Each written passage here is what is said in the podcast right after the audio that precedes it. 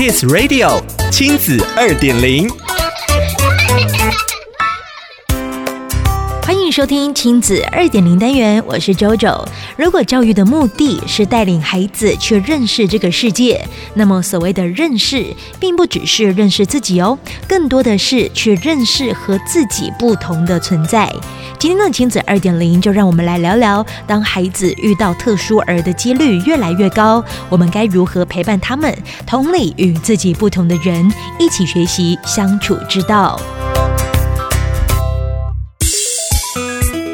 孩子的生活和人际经验有限，日常生活中也未必会接触到有特殊需求的孩子。但是，透过阅读和观赏电影，除了能让孩子打开视野之外，也能让孩子的关系更加柔软。亲子天下阅读频道总监张淑琼表示：“用阅读来认识不一样的孩子，是一种简单而且温和的方式，可以让我们先预备好，在日后有机会与特殊儿童接触的时候。”因为心里有一定的理解基础，所以不会过度反应或是有不当的表现。创作翻译超过四百本童书的阿达叔叔刘清燕分享到了之前在为《啄木鸟女孩》这一本绘本创作的时候，他看着女孩拿着拐杖，像啄木鸟一样在纸上一点一点的绘画，这让刘清燕感到非常的惊讶。他想着是什么力量支撑着这样一个没办法控制自己全身肌肉的女孩，用她唯一能自主活动的颈部点头画画呢？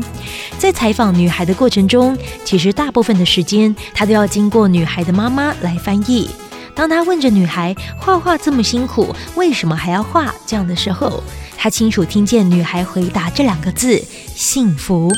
刘清燕，她就决定了要把这一份感动画进绘本里，也期待孩子从阅读当中看见特殊儿的处境与困难，进而思考学习和特殊孩童正确的相处方式。对于喜欢用视觉思考学习的孩子，电影则是利用故事情节和具有情境的角色对话，不仅达到寓教于乐的效果，也更容易让孩子产生将心比心的换位思考。借由电影，除了让学生更加认识自己之外，也会产生自我认同。从影像当中的具体呈现，孩子们会更加的反省自己的言行举止，进而能够以同理心的互动，珍惜和特殊生同班的缘分。无论是书籍或者是电影，都能滋养内心；而在阅读、观赏当下产生的感动，也都会留下来，变成一种力量，让亲子的心更加宽广开阔，一起走进特殊儿的世界，认识他们。想要了解更多故事内容，请参阅《亲子天下》第一百二十二期封面故事，让不一样成为力量，看见特殊生。亲子二点零，我们下次见。